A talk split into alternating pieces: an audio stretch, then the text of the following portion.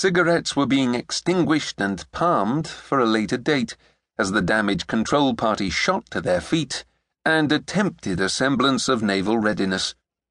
The bloke was Commander Maitland, a tall, stooped, imperious figure who breathed from a rarefied atmosphere. He was the executive officer, second only to the captain, and his job was to be the captain's representative on Earth, to know the captain's will and make it so. Beside him, the jaunty, Master at Arms Beddoe seemed equally tall, but with a scrawny, more menacing mien. He was the most senior non commissioned officer aboard. Technically, Harry was his superior. The jaunty's rank carried with it responsibility only for the crew's discipline, but it would be a truly foolhardy junior officer who would cross him. This one had a reputation for being a right hard horse, even by naval standards. From Commander Maitland's gimlet glare and the Master at Arms's openly smug fury, Harry knew he was in trouble.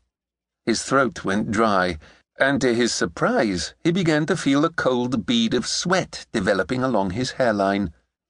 Ba-da-da-dum! Another salvo, as if to announce their arrival. The same physical shockwave blow hit Harry, but the bloke's and the jaunty's strides never faltered. And then they were on them. Unprompted, Harry's petty officer called the damage control party to attention. Salutes were snapped. Then followed a contemptuous delay before either commander or master at arms responded. Not a word was spoken. Mainly, even Harry realized, because there were formalities to be observed. Harry was the officer in charge, and so could not be bawled out in front of his men. Equally, his men could not be bawled out in front of him. Commander Maitland, in his gold braided cap, immaculate watch coat, with its three intimidatingly gleaming solid gold rings, wrapped in his white muffler, surveyed them all for a long moment before turning on his heel and walking off a few paces. Mr. Gilmour, a moment, if you please. It wasn't a question. Harry leapt after him.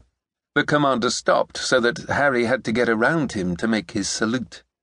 Sir, said Harry in his best naval clip. Another silence, then. This is one of His Majesty's ships, said the commander, each word snapped off in steel. At action stations. Engaging the enemy. Harry could tell he wanted to go on, but he didn't. This close Harry could see for all the impervious formality of the man. He really was not that old but he was very, very angry and struggling to control his anger. Harry managed a quiet, sir, while remaining rigidly at attention. Eventually, the commander said, Stand easy. A pause. We will speak later. Meanwhile, you might consider your dispositions, Mr. Gilmour. Aye, aye, sir. The commander had not finished. Should this part of the ship be hit, Mr. Gilmour, your men of the damage control party must inevitably go up with it, and therefore be in no position to control any damage that might ensue. Might I suggest that you remove the men into the cover of the A turret barbette? The A turret barbette was the armour plated cylinder linking Redoutable's forward 15 inch gun turret with its magazines below decks and therefore excellent cover in the event of an enemy hit on the forecastle. Aye, aye, sir. And again Harry leapt to comply. As he marched up to his men, the petty officer was turning away from his conversation with Master at Arms Beddoe, and not looking at all as discomfited as Harry had been expecting.